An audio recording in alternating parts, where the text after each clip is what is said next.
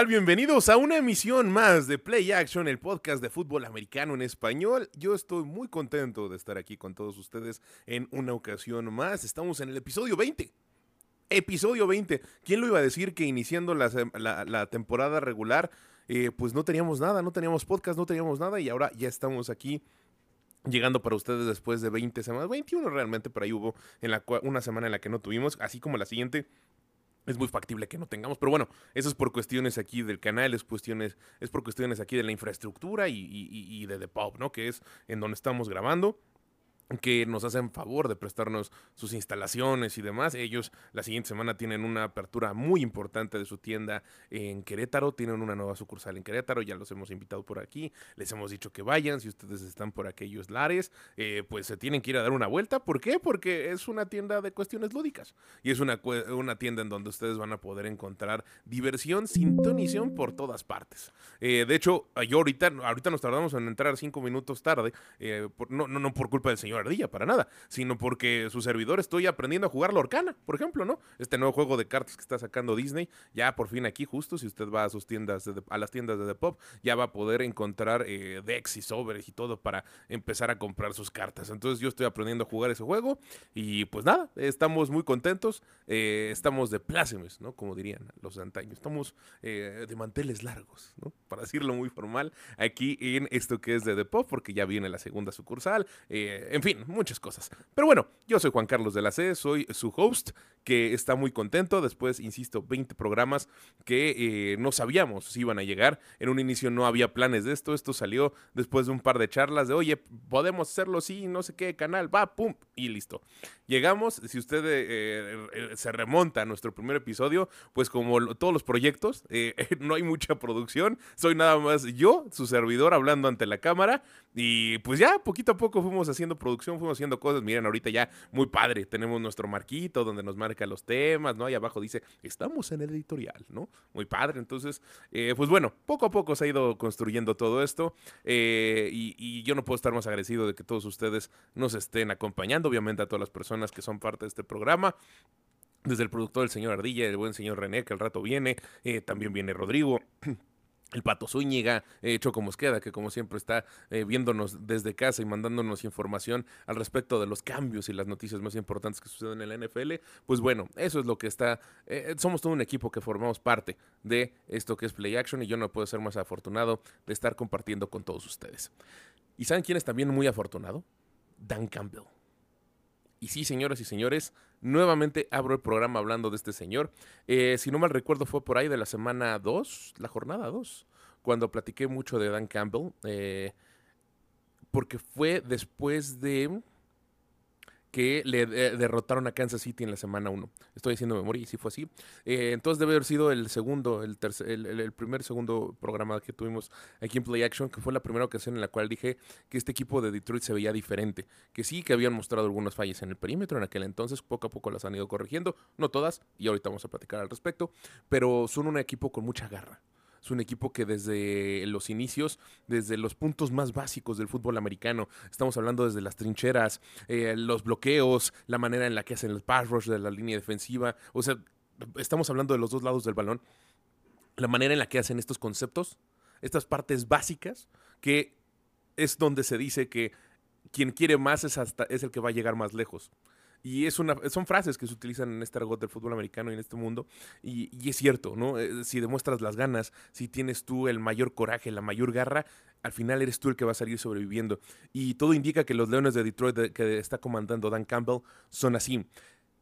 Y ahora muchas personas están, eh, pues, se están subiendo, ¿no? Al tren, como por ahí dicen, de este tren tan famoso después de que un equipo da sorpresas o que un equipo resulta ser más ganador que otro, ¿no? Eh, pues bueno, este tren de Detroit se está pintando de azul, es un tren que por todos lados está saliendo eh, y está eh, pues conquistando todos los corazones. pero creo que no debe espantarnos a nadie. ¿Y por qué no nos debe de espantar? Es precisamente justo cuando estaba haciendo la preparación del programa desde ayer, antier, recabando información, yo me acordaba de que Dan Campbell en su primera conferencia había sido muy criticado De hecho, eh, después, ayer, vi justo eh, un segmento en el programa de Pat McAfee, este que fue pateador de los Colts.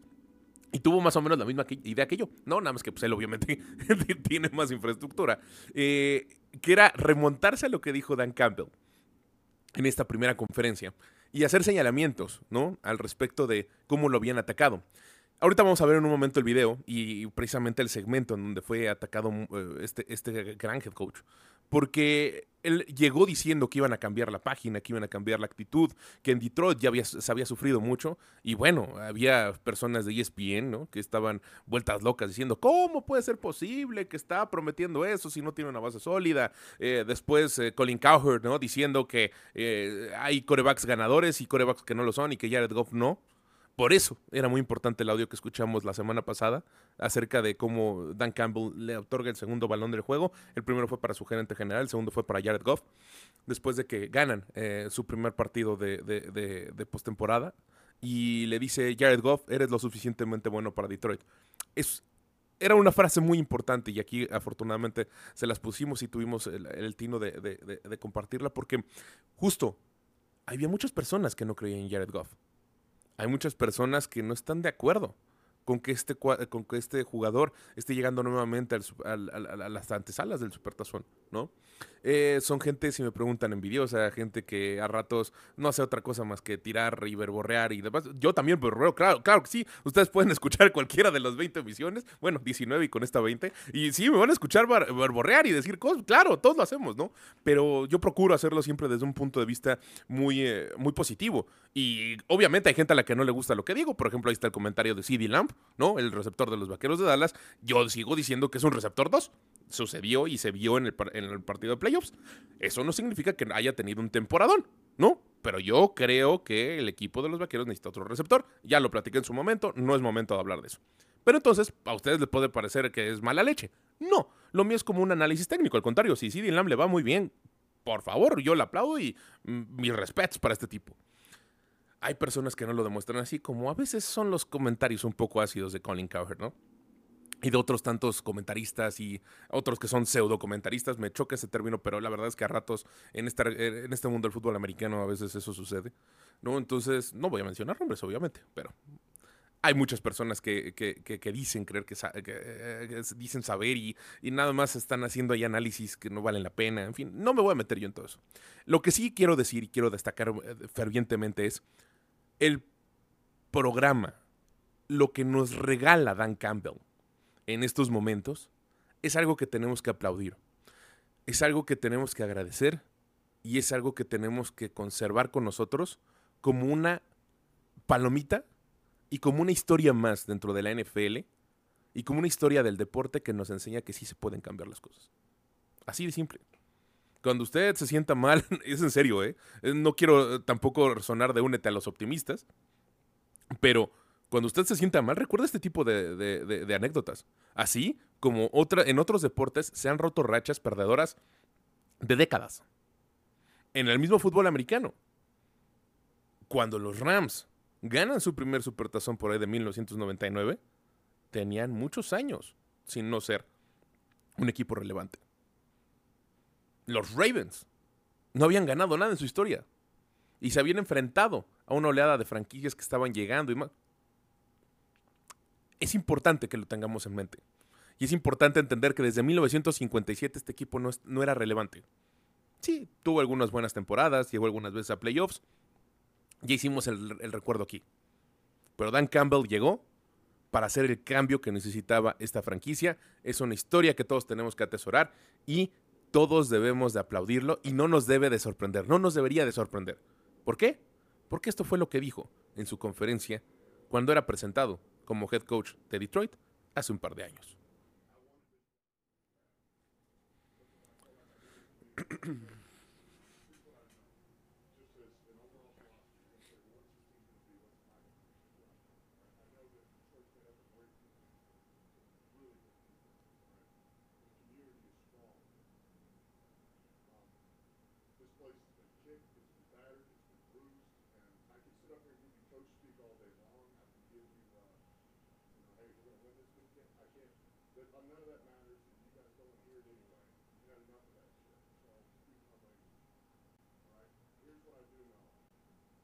that this team is going to take on the identity of this city, all right?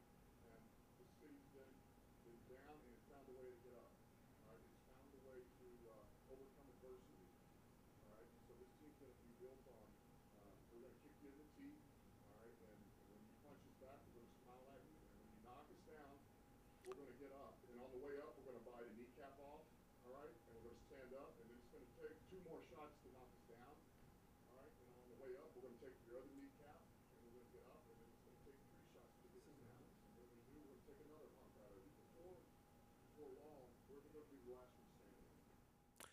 Y así fue. Eso es lo que dice Dan Campbell. Si ustedes nos tiran, nos vamos a levantar. Si ustedes nos están, eh, nos ven que estamos en el suelo y nos eh, vamos a tener problemas en la rodilla, ¿no? Para, hacer una especie de traducción, nos vamos a levantar y hasta que no nos tiren con la otra. Y si nos tiran a esa otra, vamos a salir adelante y vamos a seguir levantándonos y vamos a pelear, a pelear, a pelear. Eso es lo que ha hecho este equipo de Detroit para llegar el día de hoy, hasta donde están. Y estamos en una antesala de un juego de campeonato, un juego de conferencia, que lo tienen muy bien merecido. Todos los equipos que están en esta instancia lo tienen muy bien merecido. Son los mejores cuatro de la liga. No podemos hablar de otro. Así, simple y sencillo. Y creo yo, tal vez me van a tirar de, no sé si romántico, no sé si alguien que, no sé, exagerado al parecer. Pero si ustedes me preguntan, siempre me gustan más los juegos de campeonato de, de conferencia. A veces que el Super Bowl. ¿Por qué? Se me hacen más honestos. Muchas veces el Supertazón, quien lo acaba ganando, no forzosamente es el mejor equipo. Sin que digan, ah, es que no le vas a Kansas City. El Super Bowl pasado, yo estoy muy seguro de que el mejor equipo en el campo de juego, durante gran parte de ese partido, fue Filadelfia. Patrick Mahomes y compañía lo hicieron muy bien. Sin embargo, creo que fue Filadelfia el mejor equipo. Ambos anotaron, Kansas City anotó más, por eso ganó. De acuerdo completamente. Vámonos al Super Bowl que le ganan los Patriotas a los Rams. Justo, Jared Goff era el, era quarterback de ese equipo de los Rams. Yo lo he mencionado aquí. Es de los Super Bowl recientes uno de los que más me gusta, sino el que más me gusta, por ser un Super Bowl muy defensivo.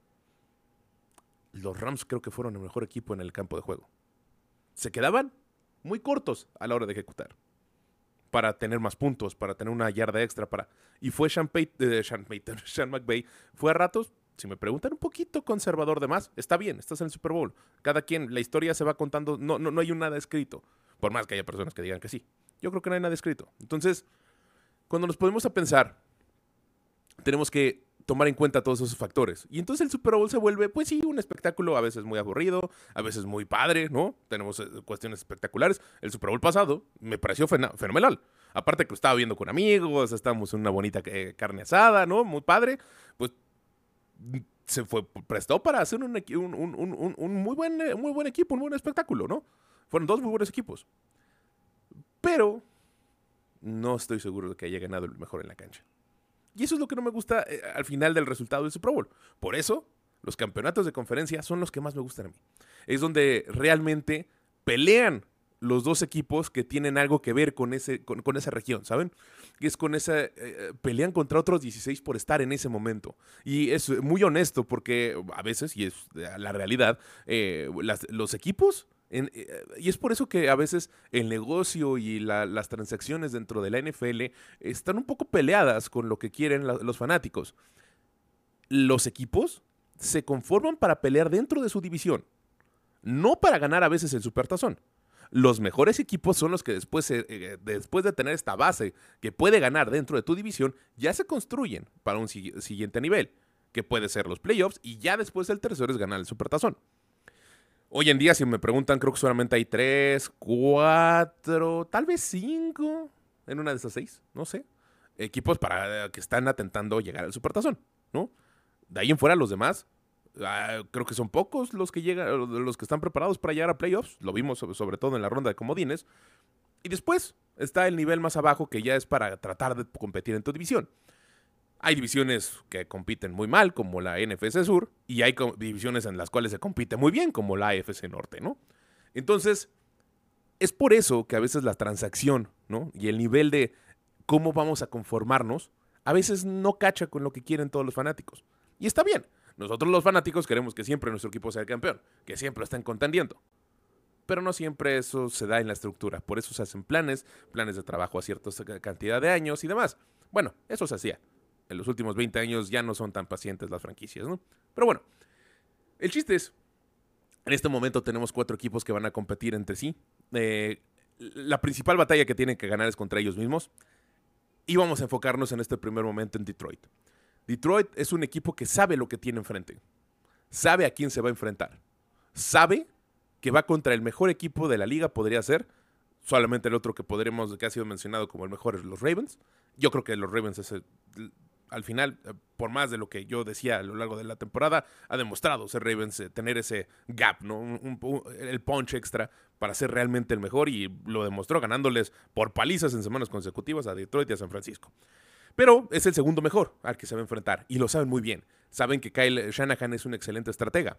Y vamos a ver un audio, es un poquito largo, les, pido su paciencia, pero pónganle atención, porque el mismo, el mismo Dan Campbell, ahora, después de esa, lo vimos joven y con, muchos ánimos en esa conferencia inicial.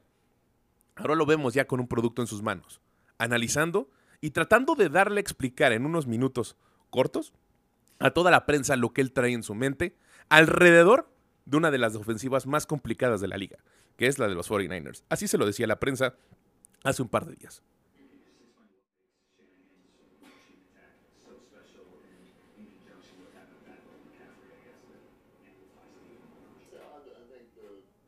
System and what he's done for years and how it's evolved, you know, um,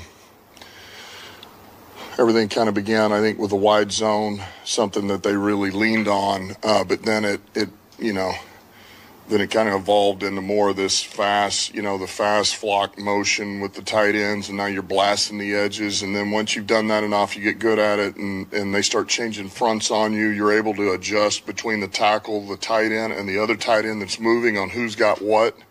So any front you get into, they adjust on the fly because you do it. You just rep it, rep it, and they're and they're really good at it. Um, and and I mentioned this yesterday. So you get enough of that, then you get the counter off of it, right? You get uh, you get that, and then you'll get gap scheme back this way. You'll get boot back this way. Then you get play pack this way. You know, you pull the guard, and it's hard action. And here comes the dagger. Here goes the post over the top. He just does an unbelievable job of setting you up. He's going to make you stop it, and if you don't stop it, you keep getting it. And then once you feel like you're about to stop it, he counters.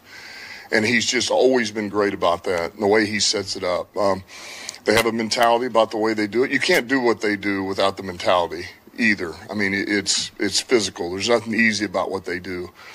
Um, and then when you have a back like McCaffrey, who's got he's got we know the athlete he is, but he's got really good vision. Like he and he understands the blocking scheme. He understands what they're trying to do. He understands I've got to pull this mic all the way to this block, the mic linebacker, before I put my foot in the ground. And if I do that, I'll find the crease back here, and then the rest is up to him. He's on the safety. So um, you do that, and then you add in Debo out of the backfield with some of these things. You know, you got Kittle in play pass. You got, I mean, uh, Ayuk. I mean, the, these guys. That's why they're that's why they're hard to stop. ¿Lo entendieron ustedes? Eso es lo que piensa un coach antes de enfrentar a Kyle Shanahan y esa ofensiva. Eh, para las personas que lo están viendo en casa y no son tan adeptas al, inglés o que no, no, entienden tanto los conceptos que estaba explicando Dan Campbell, lo que dice es que primero tienes que, que, fijarte cómo es que están los bloqueos en la línea. Una vez que ya por fin lograban entender hacia dónde iban a ser los bloqueos de cada quien, también tienes que detenerte a ver qué es lo que sucede con las rutas a las cuales te tienes que enfrentar. ¿Por qué? Porque muchas veces lo que hacen es que te engañan con rutas cortas para que dejes en la parte de arriba las, los verticales, los postes y demás para que justo tengas, eh, tengan a estos jugadores que son tan habilidosos y que son muy rápidos la posibilidad de atrapar el balón y ganarte la carrera en tu defensiva del perímetro, en tu defensiva secundaria. Eh, es por eso que tiene que estar muy, muy al pendiente lo que hacen eh, las personas o el personal que vayan a meter cuando sean situaciones obvias de pase. Después, lo que menciona es, es, lo maravilloso y lo que hace este equipo que sobresalga, que es Christian McCaffrey. Porque justo habla un momento acerca del, juego mental que tiene con el Mike linebacker o, linebacker, que normalmente es el que está encargado de detener al corredor, que es el que está en el centro. O en, inglés, en algunos eh, tipos defensivos le llaman el off, el off ball linebacker, que es aquel que no está atrás del balón, que está normalmente siendo el monstruo, que puede ser la persona que esté cazando, tanto lo que haga como el, corredor o el, o coreback. Depende, insisto, mucho de cómo sea el esquema. Entonces, eso es lo que dice. Primero, te está, eh, está en un juego con el Mike linebacker y él agarra y extiende todo lo que puede el movimiento de su pierna para que el linebacker tenga que reaccionar en solamente una fracción de segundo hacia los movimientos que vaya a hacer Christian McCaffrey. Y dice, y ya sobre todo, le tienes que agregar a Divo Samuel, que es obviamente una bestia corriendo y es, una bestia de la velocidad, ¿no? Eh, eh, lo de la bestia de la velocidad no lo dice Dan Campbell, lo digo yo, pero es cierto. Y es que esto es lo que le da el edge a, San Francisco, esto es lo que le da un, paso más, esto es lo que le da un punto extra cuando hablamos acerca de una ofensiva como la de San Francisco, para poder ganar, para poderse colocar ahí, ¿no? Yo creo que va a ser un enfrentamiento muy interesante, sobre todo si la garra de Detroit le alcanza para poder estirar la liga en esas áreas de oportunidad, en esas áreas donde todavía le falta un poco más de talento en comparación con lo que tiene San Francisco. No me malinterpreten, para nada creo que Detroit sea un equipo malo, no para nada. Pero creo, por ejemplo, como lo mencionaba hace unos momentos, que sí tienen algunos huecos en su defensiva secundaria que una persona que estudie el juego, como Kyle Shanahan, puede encontrarlos.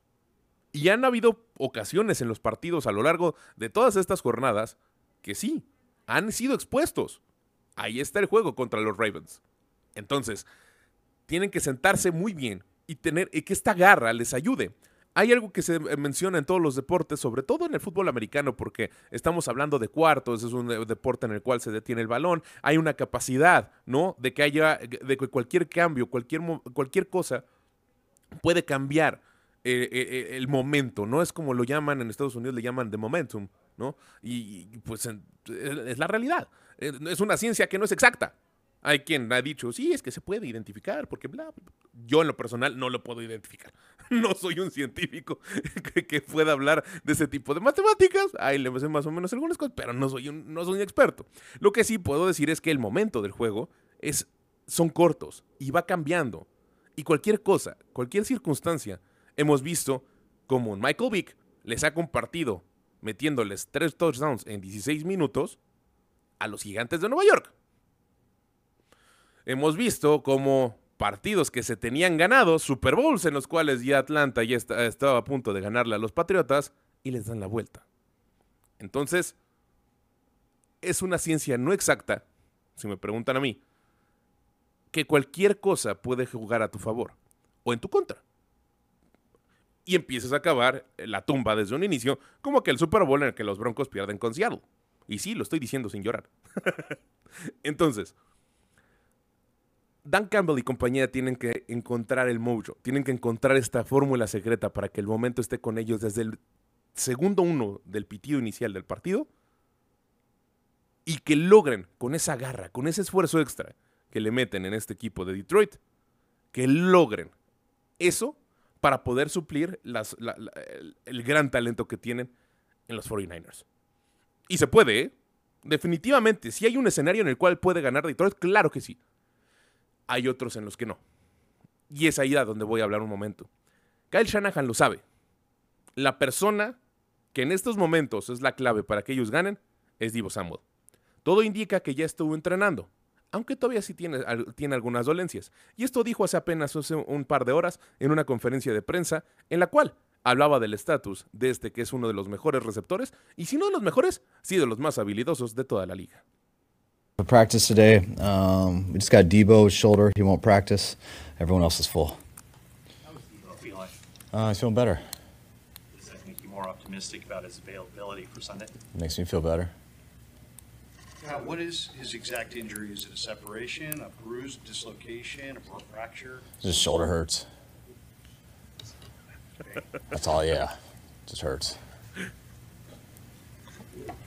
Pues sí, en juego donde la información es oro, pues no les va a decir exactamente qué les duele. Se esperarán hasta el reporte oficial médico y eh, ahí a ver qué es lo que dicen. Y muchas veces no es que mientan, pero dicen verdades a medias. ¿no? Y él no le iba a decir abiertamente, sí, tiene una separación o... No, le duele.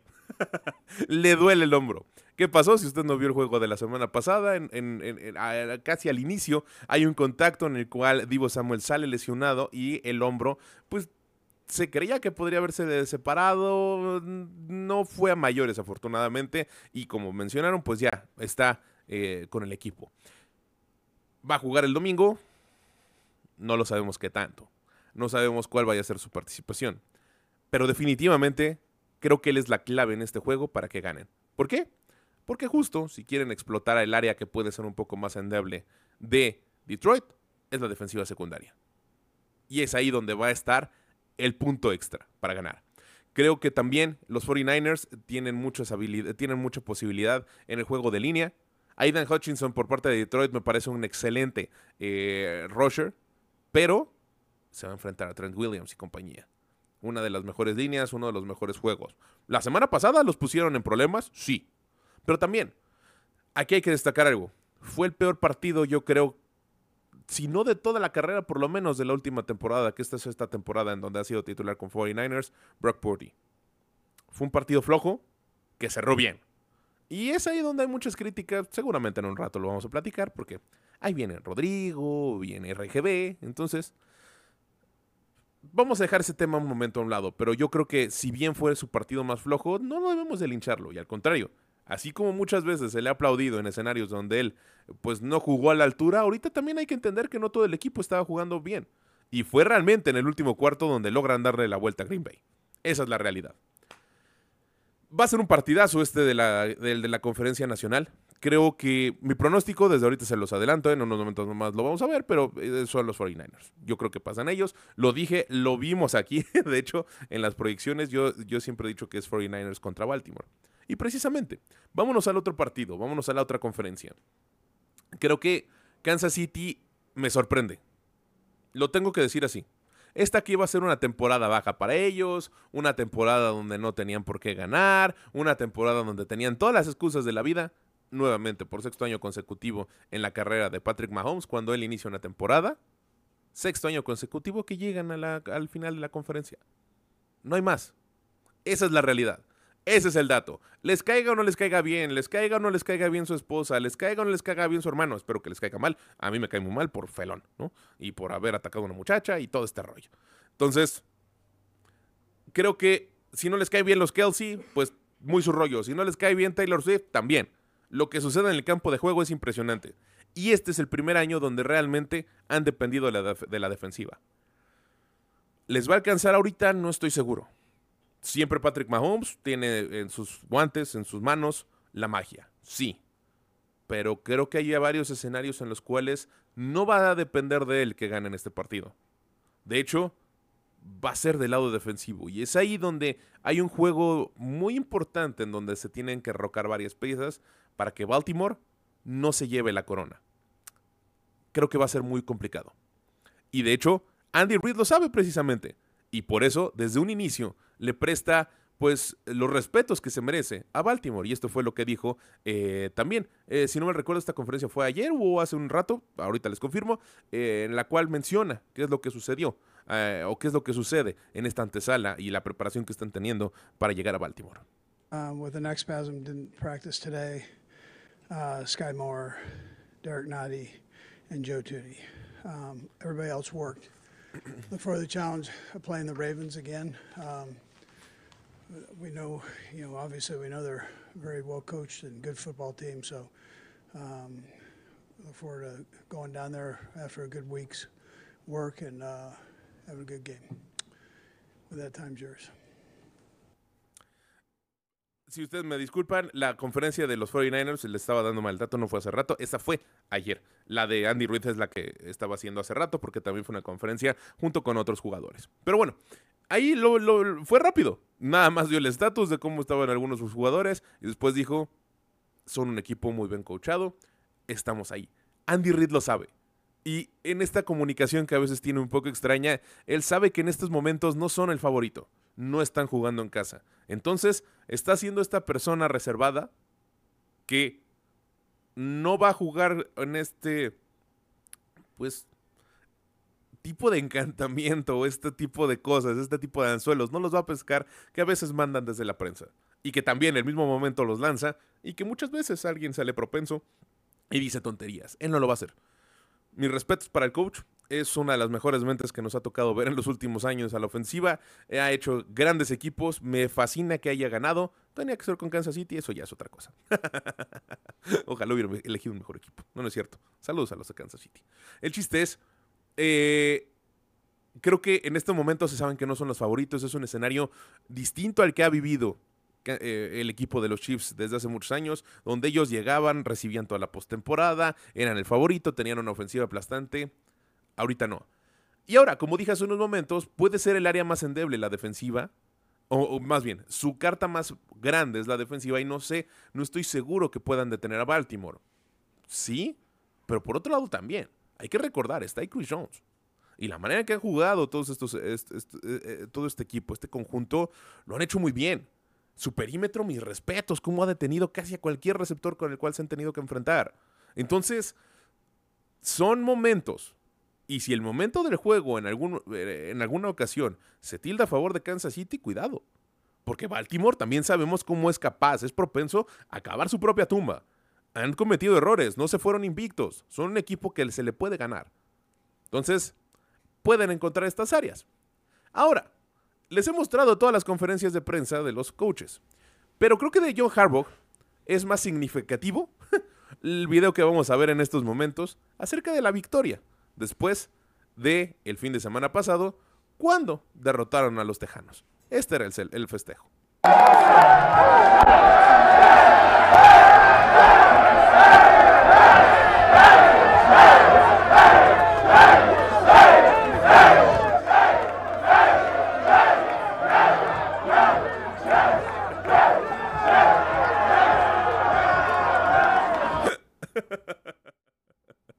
Para las personas que solamente nos van a estar escuchando en podcast por Spotify y otras plataformas, era John Harbaugh bailando.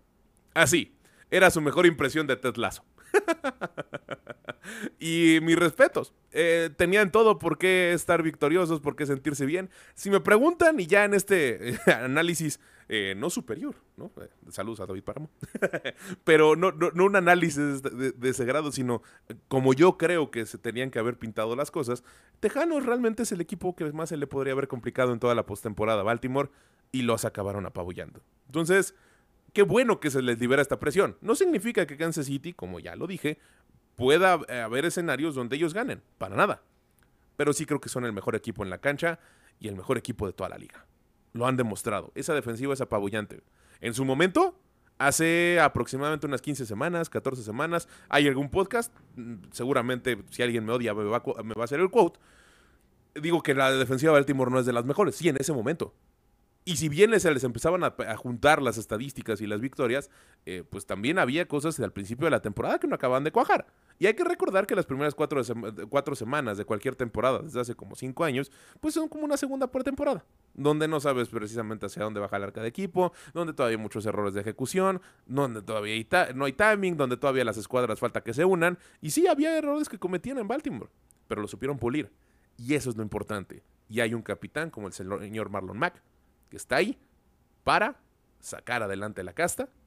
Perdón, es Marlon Huffis y el eh, Mack es el, linebacker central, que es el capitán de esta, de esta de- de- defensiva. Entonces, existe todo, tienen todos los elementos, todas las herramientas para, pues, ganar y llegar al juego grande nuevamente.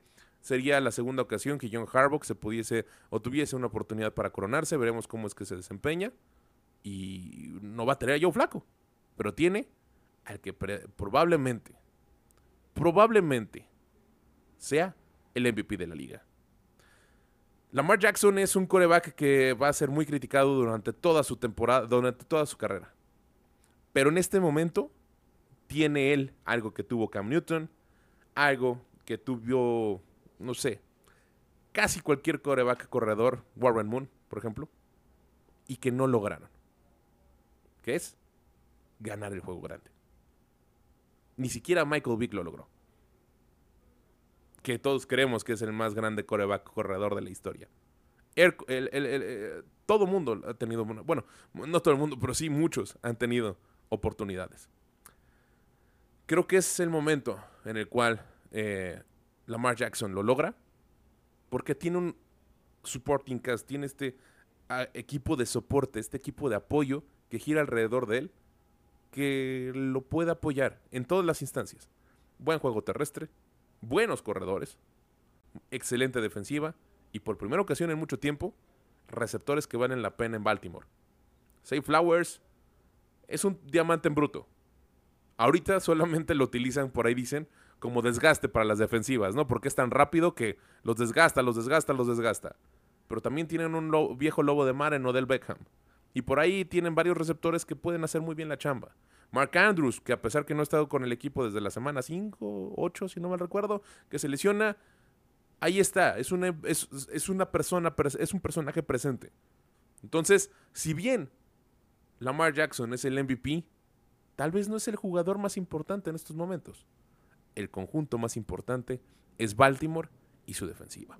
Vámonos al resumen de la jornada anterior. Estos son los resultados de la NFL. Llegamos a la ronda divisional de esta temporada 2023-2024 de la NFL con grandes resultados, como por ejemplo los Cuervos de Baltimore, quienes avanzaron a la final de conferencia luego de derrotar 34-10 a los Tejanos de Houston. Lamar Jackson tuvo un gran accionar al completar 16 pases para un total de 152 yardas, dando dos pases de anotación, el primero con Isaiah Likely y el segundo con el veterano Nelson Aguilar. Sumado al anterior, Jackson corrió para 100 yardas en donde anotó dos touchdowns por tierra. Y en lo que fue uno de los mejores juegos de este fin de semana, los 49ers de San Francisco sufrieron de más pero lograron derrotar 24-21 a los empacadores de Green Bay.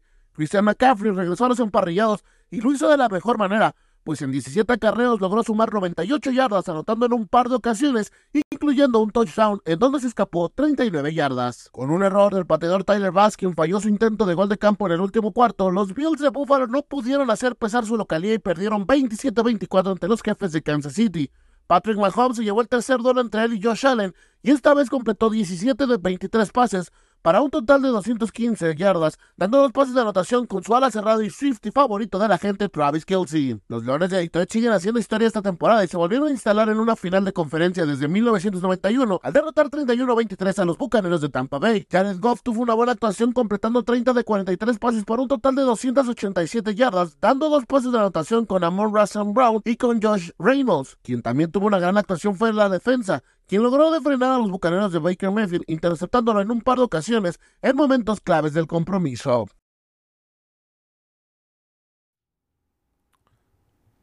Ese fue el, el pato y pues nosotros vamos eh, a platicar acerca del recuento de los daños. Es muy breve el recuento de los daños de eh, esta jornada. Eh, de una vez les adelanto, tuvimos tres, eh, tres eh, correctos, tres resultados correctos por uno errado, entonces nos fue muy bien. De hecho, estuvimos a un gol de campo, o más bueno, una anotación de que fuera un- nos fuéramos invictos esta semana. Eh, le íbamos a Buffalo en aquel partido contra Kansas City. Eh, como se los dije, esta era la temporada en la cual eh, Patrick Mahomes y compañía se supone que no estaban bien, pero bueno, esto es el recuento de los daños. Este es el recuento de los daños.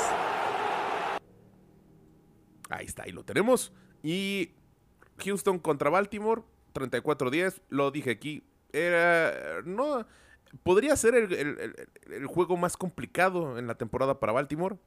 Se fueron al medio tiempo 10-10 y después es cuando se desfunda la defensiva de los Tejanos.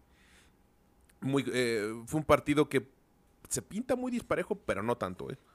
Mis respetos para cómo aguantaron CJ Stroud y compañía a lo largo de la primera mitad. Después el San Francisco contra los eh, Green Bay Packers. Eh, este tuve la oportunidad de verlo junto con mi papá y con unos amigos. Michel Canún, eh, Federico Leiva, estuvo muy padre ahí en un Hooters de, satélite, ¿no? Mandamos saludos a toda la gente por allá. ¿Qué ambiente se vivió, eh? De verdad, los 49ers, ¿cómo inundan ese Hooters? Mis respetos. Qué buen lugar. Yo, era un 49er más, era un Niner más. Y de por sí tengo cierta afinidad hacia ellos por la sangre de Kyle Shanahan, ¿no? Eh, que está ahí, que es un hijo de Mike Shanahan. También Christian McCaffrey, hijo de Ed McCaffrey, receptor eh, campeón con los Broncos. Johnny Lynch, su gerente general. eh, safety eh, que estuvo mucho tiempo con los... O sea, tengo una afinidad muy grande por este equipo y aparte que yo se lo, he, expresado aquí. Para mí es la ofensiva más interesante de la liga pues bueno, yo era un 49er más, yo era un Niner más y sufría con ellos las intercepciones a Brock Purdy, sufría eh, cuando estaban cometiendo errores y cuando iban abajo en el marcador y después festejamos como unos locos eh, la victoria, ¿no? Eh, bien, muy padre el ambiente por allá, si ustedes Niner ya sabe, tiene hoy un lugar específico donde verlo y también para ver esta, esta pretemporada, perdóname, esta, esta pretemporada, esta final de conferencia que viene para este fin de semana. Y al final del día ya se los mencioné los Packers en mucho tiempo, durante gran parte del partido, fueron el mejor equipo en la cancha. Pero no al final. Sacaron la casta a los 49ers, sacaron la casta a Brock Purdy, sacó la casta a Christian McCaffrey, Divo Samuel. Bueno, Divo Samuel no, porque estaba lesionado, por sí Brandon Ayuk. Entonces, bien por este equipo y veremos qué es lo que sucede en, el enfrentamiento contra Detroit. Y justo después Detroit le ganó 31-23 a Tampa Bay. Y creo que eh, tenemos que hablar de Baker Mayfield y la revelación que fue esta temporada. Si bien hubo varios partidos aquí también en algún momento, si alguien también me odia, va a decir que va a sacar ese quote en el que digo que no se sabe qué va a suceder con Tampa Bay. Son un equipo muy gitano. Lo eran a la mitad de la temporada. Y después empezaron a despuntar. Y también, si alguien me quiere, va a sacar el quote cuando digo. Es que tienen un, gran talento. y todavía tienen ahí parte esencial y parte básica de lo que fueron eh, el supertazón que ganaron con Tom Brady. Hay jugadores en su defensiva como Vita Bea que a mí en lo personal me prohíben siempre irles en contra. Al contrario, son jugadores que pueden cambiar los partidos. Entonces, ahí está, Baker Mayfield va a ser uno de los agentes libres que va a ocasionar mareas y, que se mueva mucho dinero hacia su cuenta de banco a lo largo de los siguientes meses. Por ahí suena que se puede quedar en Tampa Bay, que va a ser uno de los grandes eh, postores por él y por sus servicios nuevamente.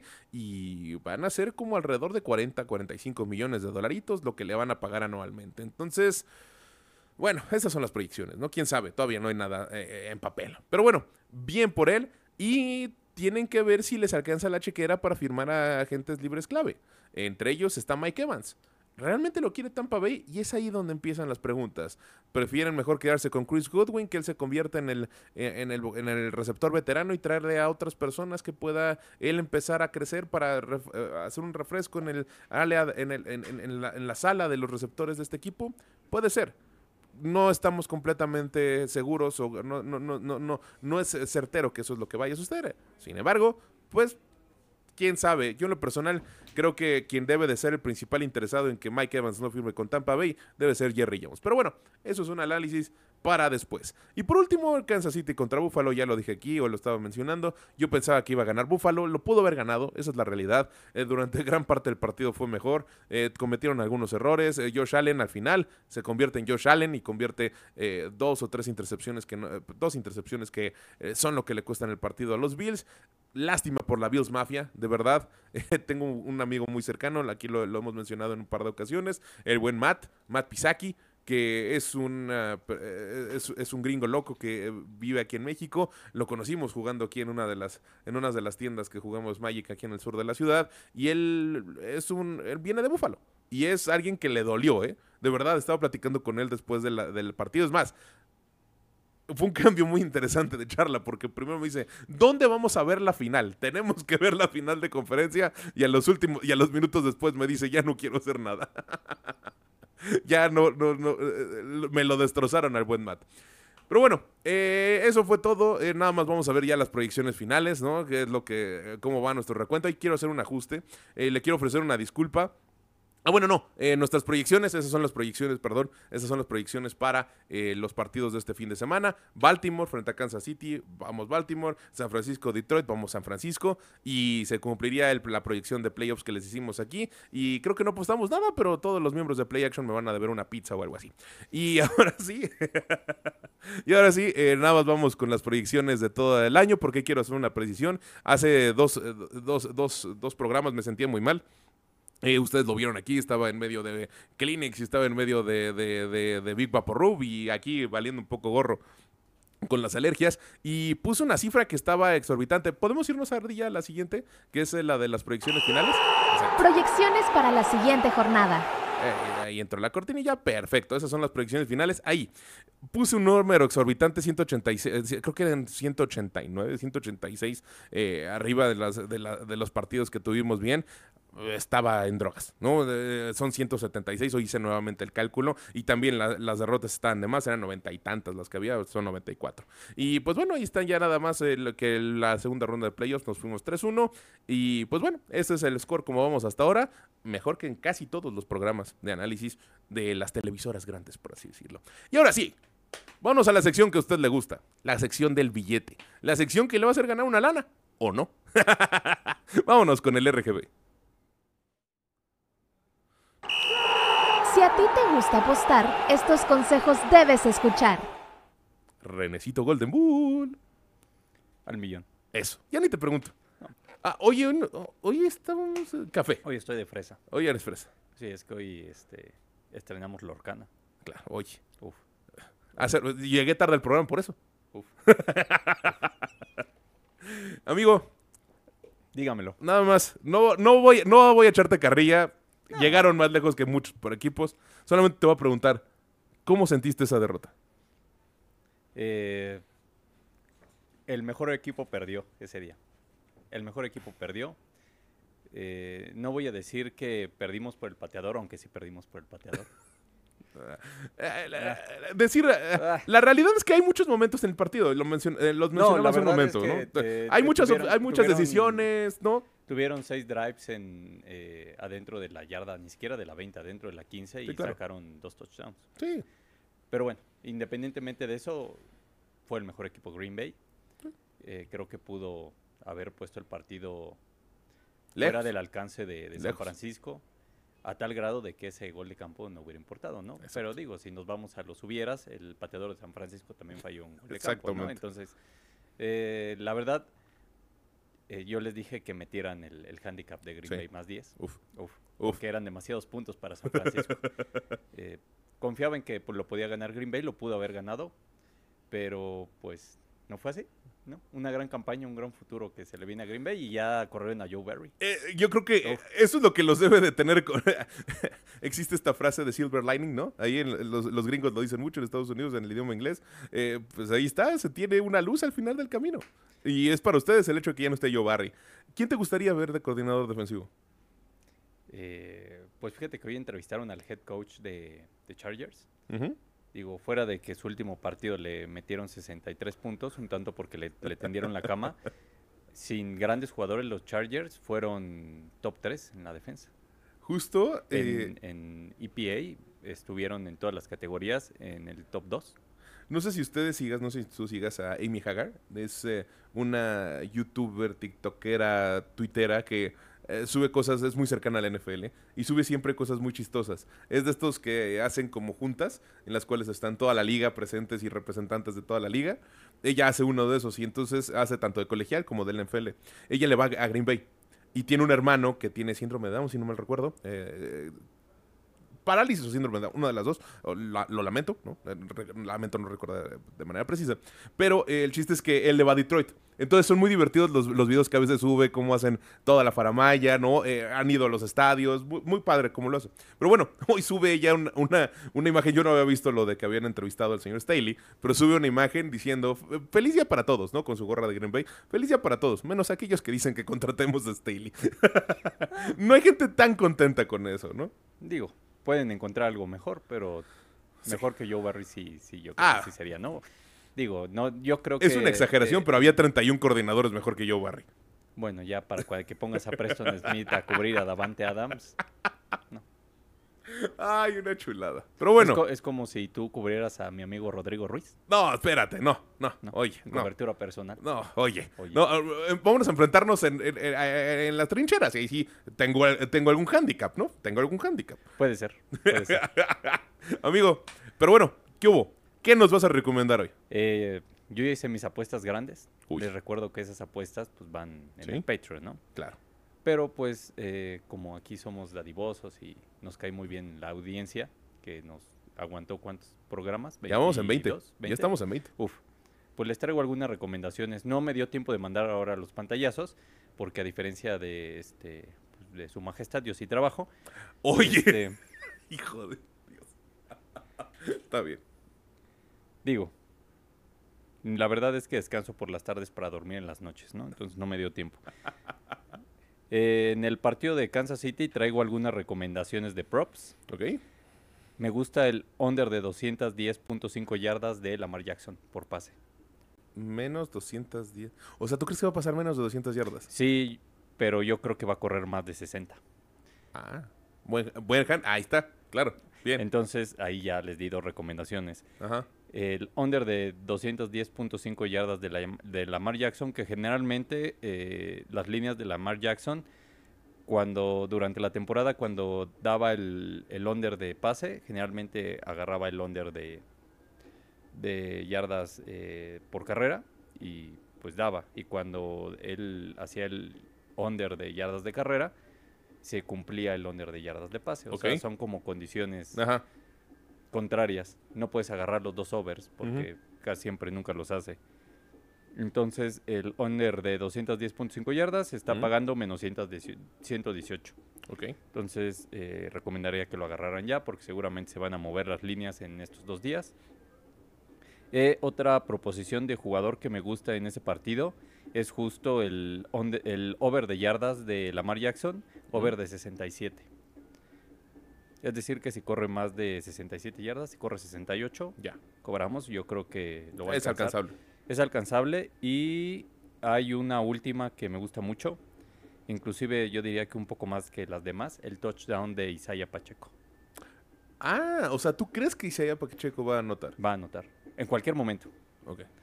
Paga más 130. Entonces, básicamente duplican su dinero. Paga más que las demás. Ujú. Y el over de yardas de Isaiah Pacheco también me gusta. ¿Cuántos son? 65 yardas. Si corre Uy, 66 está muy bajo, yardas. ¿no? Ah, le están dando yo creo que eh, por el tema de la defensa de, de Baltimore. Pero este Isaiah Pacheco no, no veo que tenga botón de apagado, entonces Para nada. creo que 65 yardas está regalado. Seguramente va a ir subiendo porque el momio antes estaba en 112, ahorita ya está en 125. Seguramente para el domingo en la mañana, eh, si no le suben el número de yardas, seguramente subirá a menos 130, menos 135. Entonces, eh, si nos están escuchando, agárrenlo. Es momento. es momento. Entonces, para ese juego, tengo esas eh, cuatro jugadas. Y para el juego de la noche, que para mí yo creo que los pusieron volteados. Me hubiera gustado ver el de Kansas City en la noche. No sé, creo que me da más morbo saber si Detroit puede ganarle a San Francisco. O sea, puede irse de los dos lados. O creo que va a ser una paliza completa de San Francisco, o Detroit sí le va a dar una muy buena cara. Lo mismo decían del partido de, de Green Bay, ¿no? Y yo, yo creo que Detroit debe de ver ese, ese video Sí, claro. y tiene muy buenas posibilidades. Y hablando de las posibilidades de Detroit, eh, agarren el over de yardas de Jamir Gibbs. ¿En cuánto está? 48 yardas. Si corre 49, Wow. eh, cobramos. Digo, a pesar de que es, una es un double threat, ¿no? Es, eh, con, Sí, Davant- con Montgomery. y, y Gibbs últimamente lo usan mucho para juego aéreo. Sí, entonces... no tiene buenas manos, entonces... eh, pero bueno, la defensiva de, de San Francisco se rompió en Sí. el tema terrestre la Hubo un momento pasada. en el que podrían correrle por cualquier lado.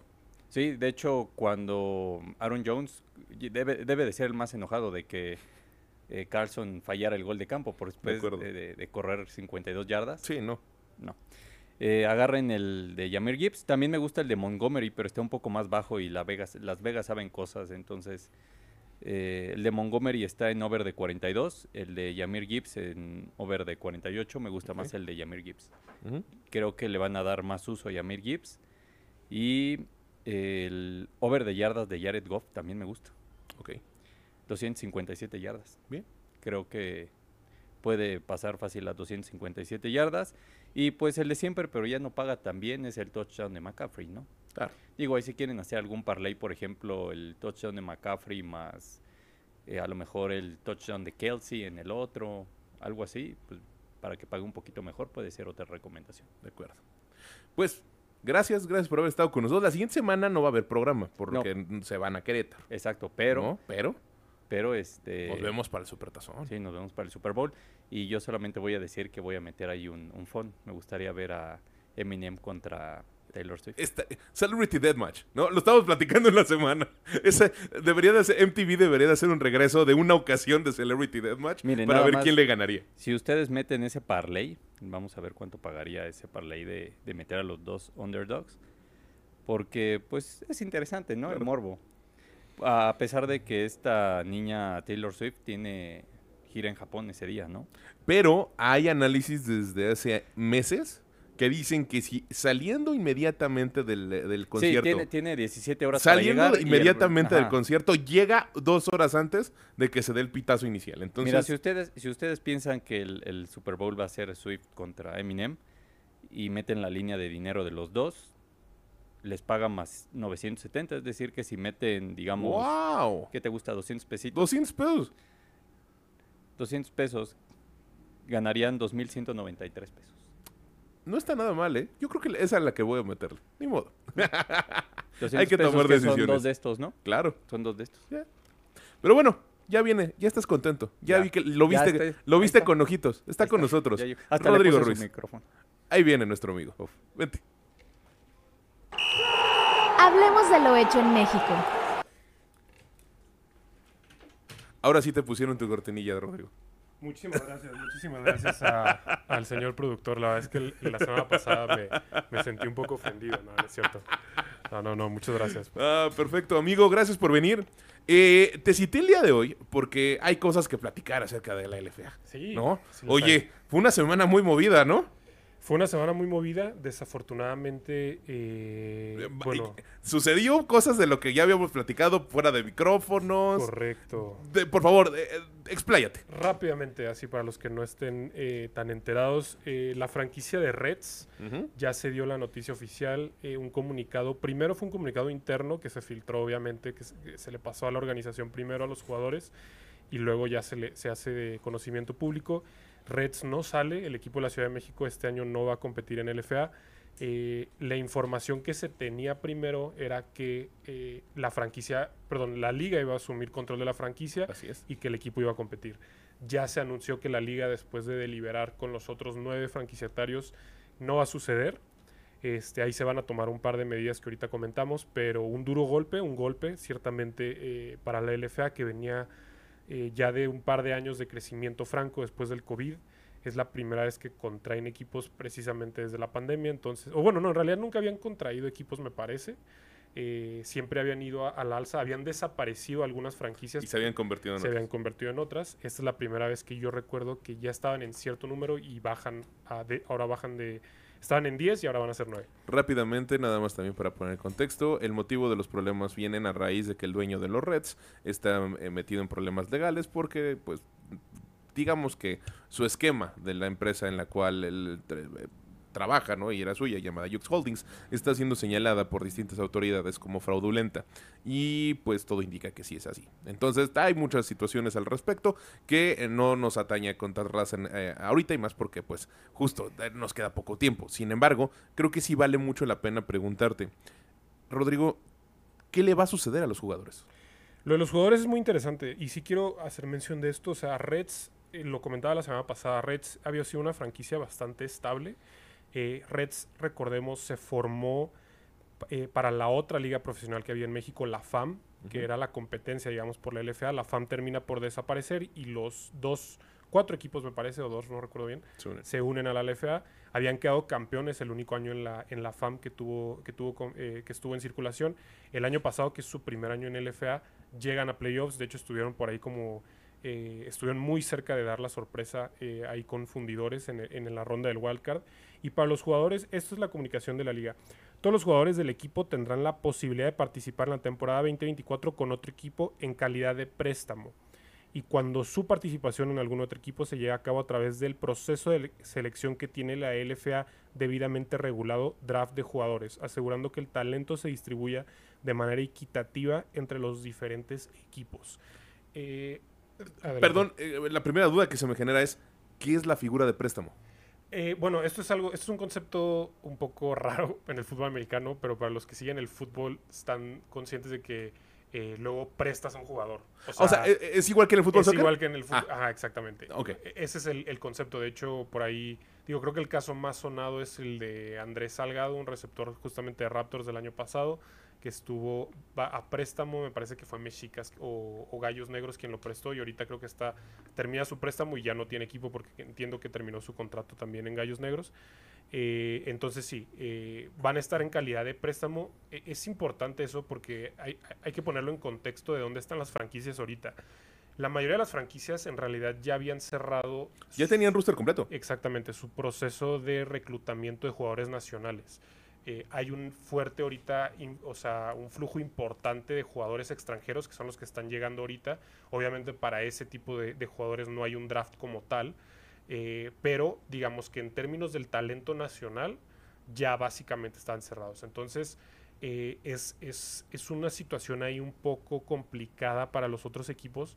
Sí hay que mencionarlo también, Reds tiene bastantes buenos jugadores. O sea, estás hablando de Francisco Espinosa, eh, uno de los mejores linieros defensivos de la liga. Rodrigo Aquino es un gran receptor que también está ahí en Reds. Eh, por ahí, en realidad toda la línea ofensiva, toda la línea ofensiva para los que vieron a jugar Reds el año pasado, creo que fue el ataque terrestre número en la liga. Todos los jugadores son egresados de Puma Ciudad Universitaria o de Auténticos Tigres, entonces bueno, ya eh, gran pedigrí en esos dos programas para producir linieros ofensivos. Entonces, eh, evidentemente va a haber jugadores ahí que van a llamar la atención. Eh, bueno, el, el seleccionado en primera ronda por parte de Reds, Ken Ramírez era el mejor, eh, el mejor prospecto de cornerback de esta generación. Eh, hay varios jugadores ahí que seguramente tendrían cabida en otra franquicia. Ahora habrá que ver cómo los acomodan o incluso si se llegan a acomodar, porque otro de los retos que tiene la liga, y lo comentaba un poquito después del capítulo del draft, todavía hay ciertas barreras geográficas. Eh, tienes equipos en Tijuana, tienes equipos en Monterrey, tienes equipos en Saltillo, tienes equipos en Chihuahua, Ciudad Juárez.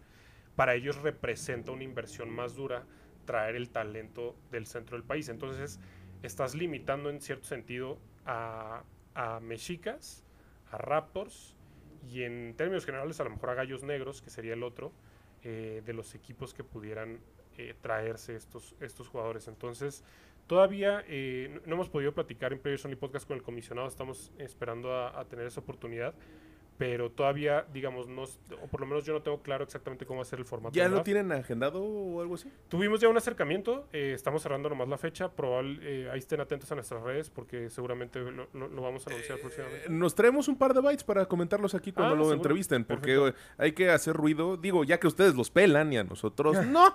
No, está bien, está padre, qué bueno que peleen. No, no, vamos, no es un que mal que ustedes lo No, no, al contrario. No, no, no, es un que nos peleen a todos, ¿no? Eh, Pero bueno, eh, eh, eh, cuando lo entrevisten, por favor, nos traemos unos bytes para ¿Seguro? de lo mejor para estar aquí, platicarlo, ver qué es lo que dicen desde la LFA, porque es un momento importante. Es estos momentos son los que marcan el destino. Y si bien eh, la semana pasada nos quedamos con un sabor de boca más o menos bueno con respecto a cómo es que estaba despegando la liga, ahorita es de esos momentos en los cuales la puede tumbar, ¿no?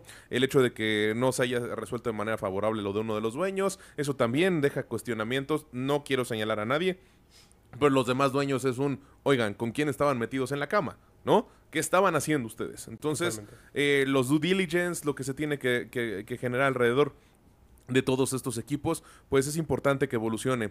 Y nos dice el señor Ardía que nos queda poco tiempo, ¿no? Entonces, pero la siguiente semana, eh, y bueno, obviamente la siguiente semana platicamos, pero también en cuanto tenga la posibilidad de entrevistar al comisionado, por favor, aquí eh, traemos algunos insertos para platicarlos. Eh, eh, ustedes están al pendiente de Players Only Podcast, ellos son la mejor cobertura, de verdad. No me hagan caso a mí, háganle caso al contenido que generan, son la mejor cobertura de todo lo que tiene que ver con el fútbol americano a nivel nacional, tanto colegial como profesional. Y pues bueno, eh, ¿algo más que nos quieras agregar, Rodrigo? Nada, muchas gracias por la invitación. Si estén atentos ahí a nuestras redes, seguramente vamos a tener ahí un par de invitados interesantes la próxima semana. Y sí, bueno, pues a ver qué sucede con esto. Es un momento importante para la liga. Desafortunado que haya sucedido en un momento donde parecía que ya como que a lo mejor se habían librado de este tipo de situaciones, pero seguramente es algo de lo que la liga va, espero que la liga tome como aprendizaje y, y mejore algunos protocolos hacia adelante. Opino lo mismo y yo también espero que sea algo que se resuelva de manera favorable. Y bueno, empecé el programa platicando acerca de un coach. quiero acabarlo platicando acerca de un coreback. Y les pido que ustedes dos se mantengan aquí porque específicamente una persona, uno de ustedes dos, eh, René y Rodrigo, eh, son los doble R. Ahorita no, son los doble R. Muy, muy, bien, muy interesante. Este, uno de ustedes le tira en específico a este coreback.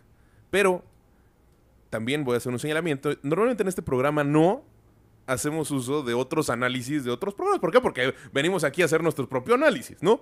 Pero la verdad es que el, segmento que vamos a ver a continuación acerca del programa del señor Pat McAfee, que eh, dura un minuto y medio, me representa. Esto es Pat McAfee y eh, Ardilla, si puedes dejarnos en pantalla para ver las reacciones que vamos teniendo a los comentarios, estaría perfecto. Este es el señor Pat McAfee hablando acerca de Brock Purdy. I'm done with the Brock Purdy slander. Mm-hmm. I this dude's in his second year Second year. in the NFL out of Iowa State. He was playing against Washington State just a couple years ago. Oh, yeah. Now he's in his second year in the NFL, back to back NFC championships. Last pick of the draft, we all understand that. This guy was handed absolutely nothing through this entire process. I just want to remind everybody here's some interesting stats from Hembo on Brock Purdy about this season, okay? Not just this season, Brock Purdy era mm-hmm. with the San Francisco 49ers. During the regular season, he led the NFL in yards per attempt, yards per completion, What? first downs per attempt, What? Passer rating, What? total EPA, What? success rate, What? and total QBR. Okay? He was the top five player at quarterback in these categories this season. Versus man, What? when blitzed, What? when not blitzed, What? when pressured, What? when not pressured, What? in the pocket, What? in the red zone, What? in the fourth quarter, What? and on third down. What? Okay, so everything. I'm done with the Brock Purdy slander. I, this RGB, ¿qué tienes que decir al respecto? Lo Yo candidateaba hasta en su momento, yo lo candidateaba para que fuera eh, eh, MVP. Porque me parece que muchas de sus actuaciones ahí lo ponían. Tuvo unas que muy malas. Y sí, el juego de la semana pasada fue malo. Pero yo también estoy hasta el gorro de que a un jugador séptima ronda de segundo año me lo critiquen como si fuese Peyton Manning. Ojalá estuviera en un equipo que no tuviera a Christian McCaffrey y a Divo Samuel. Podría juzgarlo mejor. Pero bueno. Y sin Kyle. Shanahan, ¿no? Y que su línea, eh, sus linieros estuvieran No, en ponlo, sillas de ruedas. ponlo- ponlo en los Chargers. Eh, nadie. O, ponlo en los Raiders. Estoy de acuerdo, Pues pero. más, ponlo en Green Bay. Rodrigo, no sé si tú opinas lo mismo que yo. Yo sé que tú eres un poquito más afín hacia Brock Purdy, no tanto. Eh, mira, yo estoy, yo siento que estoy en un punto medio entre ustedes. Exactamente. Eh, yo creo que es un sólido coreback titular en la NFL. Creo que le da, creo que lo que le da a San Francisco que no le daba a Jimmy Garoppolo es un poquito ese playmaking fuera de estructura que Jimmy Garoppolo pues definitivamente no. Pero yo personalmente no lo veo cerca como de ese top 10, top 12. Creo que Está en la antesala del Supertazón. Una pregunta, Rodrigo. ¿Quién es mejor en, en talento? ¿Jordan Love o Purdy? No, Ah, Jordan mí, Love, Jordan Love, sí, obviamente. Jordan Love, Jordan Love. La fiscalía Jordan Love descansa. tiene cuatro años. La fiscalía Jordan descansa. Love tiene cuatro años La salido de la, la NF de la fiscalía NCAA. descansa, señor juez. Jordan, Jordan Love tiene cuatro descansa, años juez. salido de la NCAA La y tres de ellos descansa. estuvo abajo de Aaron Rodgers. Posiblemente uno La de los mejores descansa. corebacks de la historia, a pesar de que me choque que es un señor y un viejo ayahuasco. O sea, está cayón. De verdad, creo que la crítica que le hacen a Brock Purdy y cómo le están cargando, señores, está teniendo, está teniendo un desempeño que muchos otros corebacks no han tenido y está llegando a la, al- al- a- está llegando a la antesala del Supertazón, está en la final de conferencia y muchos corebacks no lo han logrado. Dak Prescott no lo ha logrado. Ah, es que ¿sabes Tony Romo no lo ha logrado. Roethlisberger tampoco lo habría logrado si no hubiese tenido grandes equipos en Pittsburgh. Y todo el mundo señala, ay, sí, Roethlisberger grande. Híjole, sí tenía un gran brazo, pero fuera de eso, a su capacidad de, de extender algunas jugadas y demás, era gracias a que tenía a un Heinz Ward, a- gracias a que tenía eh, a Acabas de dar mi punto. ¿Y Purdy no tiene un gran equipo? Sí. Ah, mismo caso que Roethlisberger. Y también Jordan Love tiene un buen equipo. Y todos los demás. eh, lo importante aquí es que un supertazón llegan como equipo. Y entonces, en este momento en el que han tenido éxito, y en la semana pasada, que sí fue al parecer el peor de sus, juegos de sus juegos en mucho tiempo, pues tampoco hay que funarlo y hay que enterrarlo. Al por el contrario. Ya lo salaste, igual salaste a Dak Prescott. Los astros ahora resulta, ¿no? Lo Eh, salaste Mercurio retrógrado me está haciendo caso y le van a meter toda la, la- la- la To- sal. Toda, toda la casa a, a los Lions. Pero bueno, que termine de hablar Rodrigo. Por favor.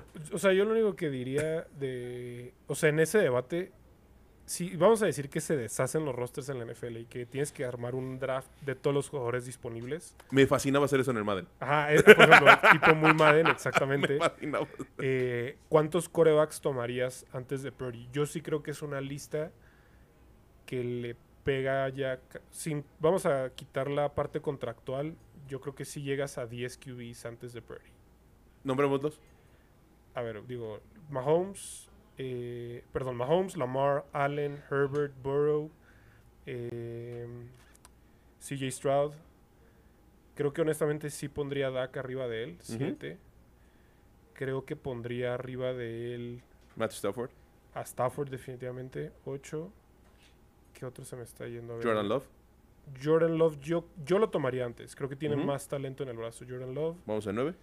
Y el décimo, ¿cuál sería? A ver, ¿quién te Baker gusta? Mayfield. No creo que tomaría Mayfield sobre él, honestamente. Mayfield necesita un entorno muy interesante. Sí. Igual que Purdy. eh, Goff tampoco. Yo creo que está más o menos por ahí en esa categoría. Eh, Son Goff, 9. Nos está costando trabajo encontrar el décimo. Espera. No está tan lejos. no- a ver, Hertz, no sé.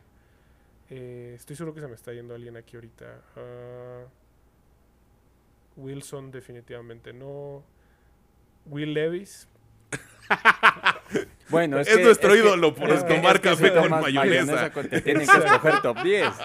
Eh, ¿qué- Tu estómago Tua, ya es un por top ejemplo, 10. Tua lo toma- yo no tomaría Yo no Tua tomaría antes Tua antes. Yo no tomaría Tua antes. Gino Smith, interesante. ¿eh? No lo tomaría antes.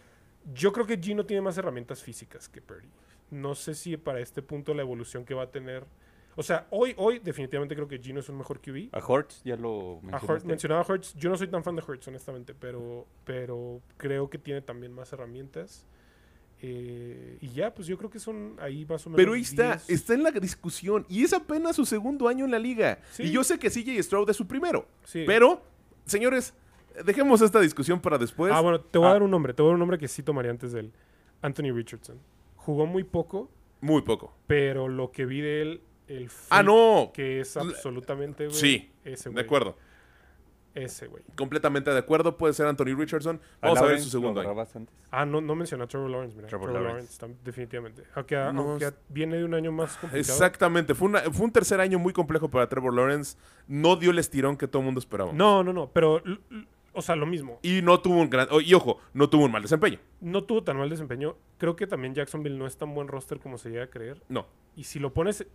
O sea, para mí el punto de referencia de, de Purdy es. Ya lo vimos con Garoppolo, cómo pueden elevar a ciertos talentos de QB que no son tan buenos en ese sistema. Sí. Entonces, es lo que me da Pero lo mismo se decía con Ma- Sean McVay y este. Aaron Rodgers. No. Pues. Yo no lo tomaría ahorita Sano. Ahorita no lo tomaría. Y lo prohíbo de hacer podcast, güey. Yo creo que sí. güey. Bueno, señores y señores, lo seguimos platicando la siguiente semana. Seguro. Nos tenemos 15, que ¿no? ir. Rodrigo, muchas gracias por haber estado con nosotros. Todo gracias a ustedes. Gracias por la invitación. RGB, Uf, al millón. compren Lorcana, ya se va a acabar. Justo, yo ya me. Por eso estoy acabando ahorita el programa, porque yo voy a comprar mi deck de Lorcana. Ah, por supuesto. Ahorita Eso. todos a comprar Lorcana. Llegan a las 7. Exacto. 10 ¿Ya? minutos. Que vengan. Vámonos. Vámonos. Señor Dilla, gracias por haber estado con nosotros en los controles. Yo soy Juan Carlos de la C. Y la recomendación de todos los fines de semana. Pero es que ahora sí ya es importante que la tomen en cuenta. Vean todo el fútbol americano que puedan. Es más, vean repeticiones en el NFL Network. Ah, por cierto, que hay hoy, me, muchísimos. hoy me eché la repetición del partido del Super Bowl del 97, bueno, de la temporada 96-97, porque hoy se cumplen años de que Green Bay le ganó a los Patriots. Bien, y también ayer yo me aventé el de los Broncos contra Green Bay, entonces por ahí estamos. Señores y señores, consuman fútbol americano. Yo soy Juan Carlos de la C, esto es, es eh, Play Action, el podcast de fútbol americano en español. Hasta la próxima.